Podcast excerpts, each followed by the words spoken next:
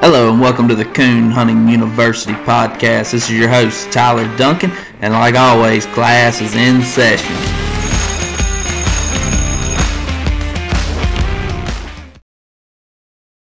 Hello and welcome back to the Coon Hunting University podcast. So today we have a very special guest, Mr. Chance Parker. Now, Chance helps manage Red Creek UKC Club, Wiggins PKC Club, and also Lumberton PKC Club here in Mississippi. So Chance has a lot of knowledge and a lot of experience managing and starting up clubs, and he's also assisted a couple of other clubs in getting started up. So I believe he'll give some great insight into all the things that go into that, Rams, and maybe some fundraising for your own club if you plan on starting one. So y'all just sit back and enjoy. And here's Mr. Chance Parker, ladies and gentlemen. All right, so Chance, would you like to introduce yourself to the people and tell them a little bit about yourself? My name's Chance Parker. I'm from South Mississippi. I don't live too far from Tyler here. I've been into coon hunting probably 15, 16 years. I started when I was uh, a teenager in high school. I haven't steadily done it, but I've done it on and off. And this last go around, I've I've been involved with several uh, coon clubs and helping those guys with those. Yeah, Chance is my neighbor over here. He don't live about a quarter of a mile from me. What's some of the major differences that you've seen between running a UKC club versus a, like a PKC club? You boil it all down, it's still coon hunting. Are the rules different? Yes. Some people will say that UKC is more suited for them. Some some's going to say PKC is more suited for them. But when it when it's all down to its core, it's it's still coon hunting and, and competition. Biggest things is is rules. PKC has a lot of weeknight hunts. Uh, that's something UKC usually don't do unless it's a bigger hunt. Most of your little local PKC hunts run during the week. Uh, our ones around here Tuesday nights and Thursday nights, and we have some on the weekends. Our, our UKC hunts usually on the weekends. The PKC during the week, I mean, those are awesome to me, easy to hit, and just my opinion. I mean, I know I'm trying not to interject it, but yeah. So, if I want to go about starting a PKC or UKC club, what are some things I need to do? I'd really think it over is what I'd do. Uh, make sure that's what you want to do. I'm just joking there. It, it's it's fun the first thing that I would think about is is what group of people am I going to have around me? That's that's what's going to make everything go. Of course, you can start one by yourself, but it's going to take make take people to to make it go. Uh, there's no way a man can take in entries and and set up scorecards and judge and guide all the casts. It won't happen. First and foremost, I'd see who my support system is going to be. Once I found that out, and seen that there was enough interest in the area, I would try to figure out where I was going to have it.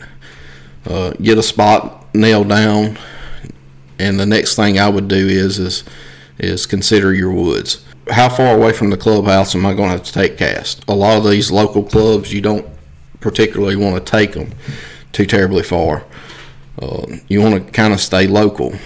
The biggest problem in South Mississippi is we have we have a lot of woods, but it's not too great of woods. So that could be challenging at times. Yeah. So that'll bring us to our uh, another question. So have any of the clubs that you dealt with? Obviously not. You haven't dealt with any of the detrimental land loss like all the everybody else. It seems like has um, nationwide for many coon hunters. It's a real big problem. Yeah, uh, we're blessed here. We uh, we have tons of public land, but it, we have it, it's not the greatest public land. It's uh, thick woods and thin coons in a lot of places. There's some better than others, but as far as running into things that other states may, uh, here in Mississippi, we, we, we have been blessed with the, the amount of public land we have and access to it. The only problems we run into is what time of the year. Uh, during turkey season, a lot of the land it isn't accessible.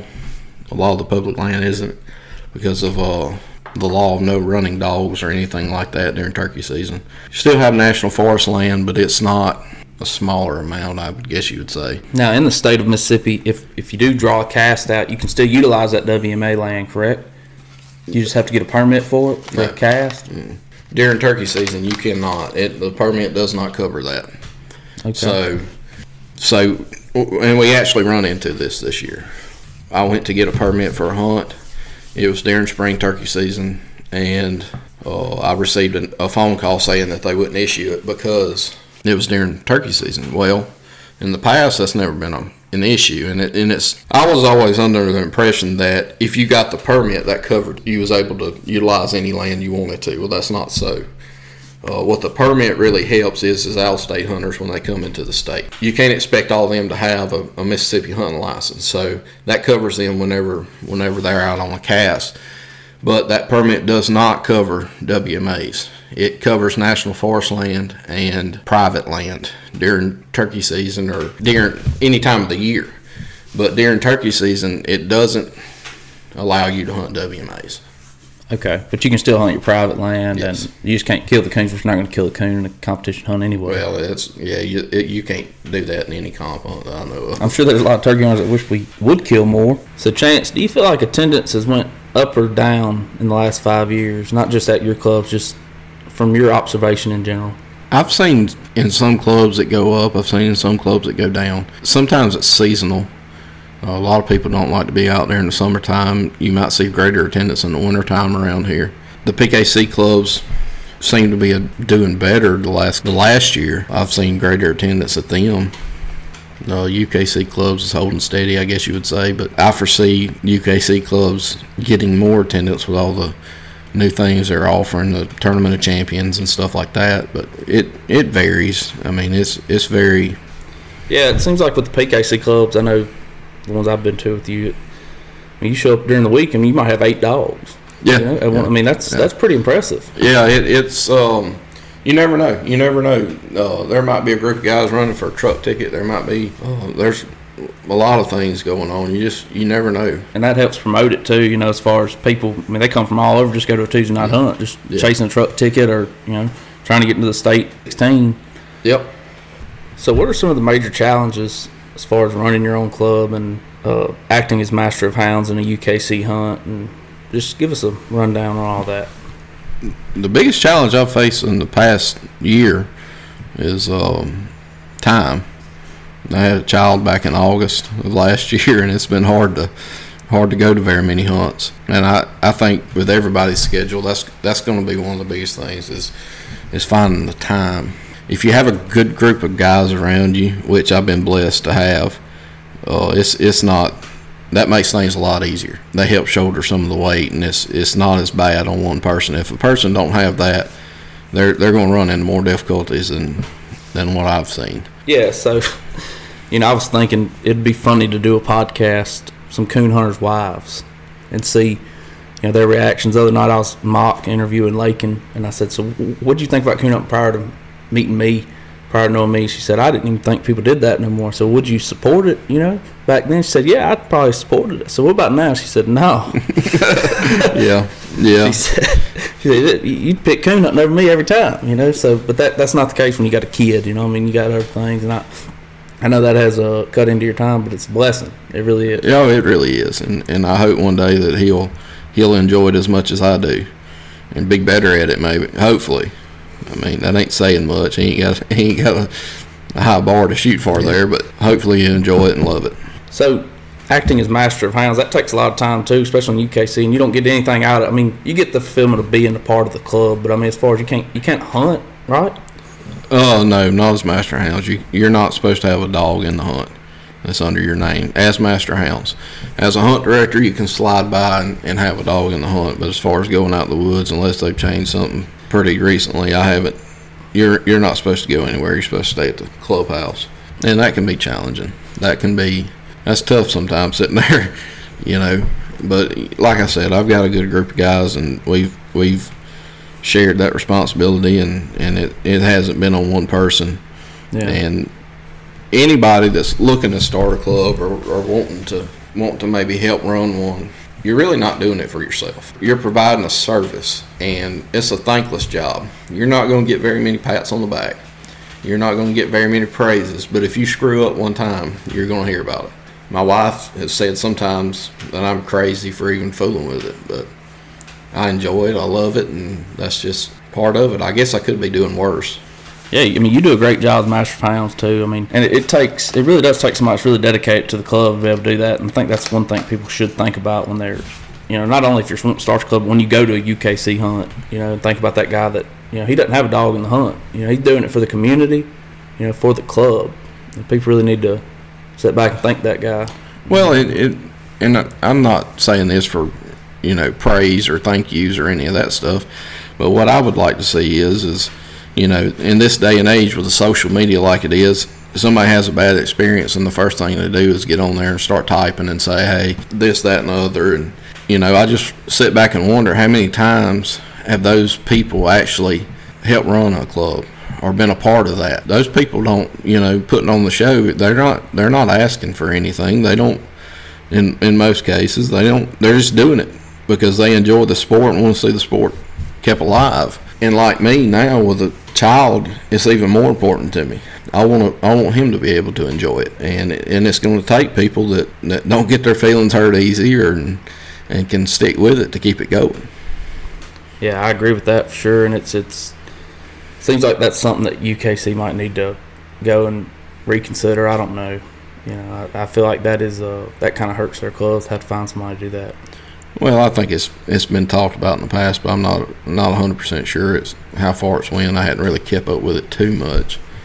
Uh, we don't have very many UKC hunts and more. Mainly slams, huh? Most clubs that I see, and ours included, have have went to the slam hunt So format.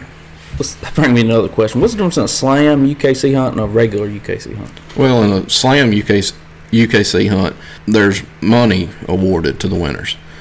Uh, in a regular hunt, you don't you don't get any money. You just get a the club chooses to give you a plaque. You get a plaque, or or they might have a, a prize for high scoring dog or or something like that. But usually, it's up to the club what you get if it's just a regular UKC hunt.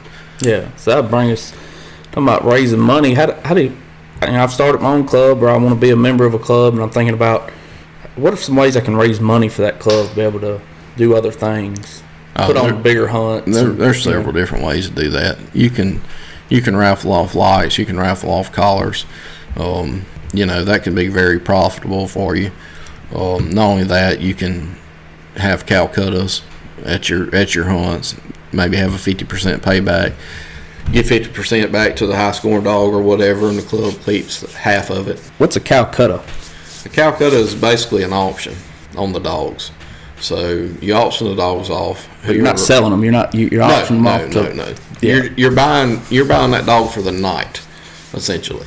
But you're just buying him to, to be able to win, Yes, right? yes. Yeah. It- uh, you're you're buying him. You're buying his score. What you're doing is you're saying, "Hey, I'll buy this dog for X amount of dollars in the auction because you think that it might come back with the highest score of the night. If it comes back with the highest score of the night, you will get whatever part of the Calcutta." Okay, that makes sense. That makes sense. So pretty much just going through raffling and stuff like that's how you pretty much raise your money. Okay. And not only that, I mean, if you have a member memberships, Yeah. I mean, once people pay memberships, that's going to be that's going to be added boost to your to your club. So what about finding a place to host my club? Any any tips on that? No, I have no idea what, what to tell you on that. Like I said, I've I've been blessed to fall in with guys that already had that sorted out. So it, it's helpful if you you know there's a lot of community centers and stuff like that around. Sometimes they you know it, it's hard to work out a, a schedule for a community center. So that's something you got to think about. Uh, that would take years of planning almost to set down dates for a community center. Now, what are the difference in a hosting place versus UKC versus PKC? You know, because I know PKC you can kind of just meet, Meet up. Yeah. That, that's it. Yeah. you know. I mean, you can you can meet up. You can just have places to meet up, especially on your weeknight hunts. And I guess essentially that's because they're you know you might not be dealing with a bunch of dogs and a bunch of hunters. But if you want to have a bench show and stuff like that, you have to have an area for, like in a UKC. Yeah, you know, you'd have to have an area to be able to show Yeah. your dog. What are the tips you'd give to a guy that he's already, you know, got his place found? He's he's got his group of buddies. You know, what are some more tips that you'd give to him and his group to managing their club, running their club? I would think about, hey, where am I, where am I going to take these people? How close am I located to the woods? Where am I going to? Where's my guide? Guide's going to take them? Uh, how far is that going to be? First thing I would do is just try just regular hunts, not get any too big with it to start with. just try it and see how it works out. Uh, everything seems to be working out. You could probably move up to, to bigger hunts or bigger, you know, bigger entry fee hunts. Uh, I know on the PKC side of things, you got pro classics and legacy hunts and stuff like that, and you can move up to something. Really, that's all I could tell anybody is is try it and see what it see what happens and, and go from there. Man, well, you shared some great information here tonight, and I really do feel like it's going to help some people. And but you have anything else to add before we log off? Before we sign off? Anything? No, I, I appreciate the opportunity to come on this. Um, Well, we appreciate you coming on here. we hope it does good for you. I know uh, I know you've been in talks with a lot of people. I'm excited about seeing what's uh, going to happen in the future for you. yeah, me too. And I, I really, like I said, thank you for coming on here. And man, it was a great episode and great interview. You did great. And I appreciate y'all listening. Thank y'all. Have a great day.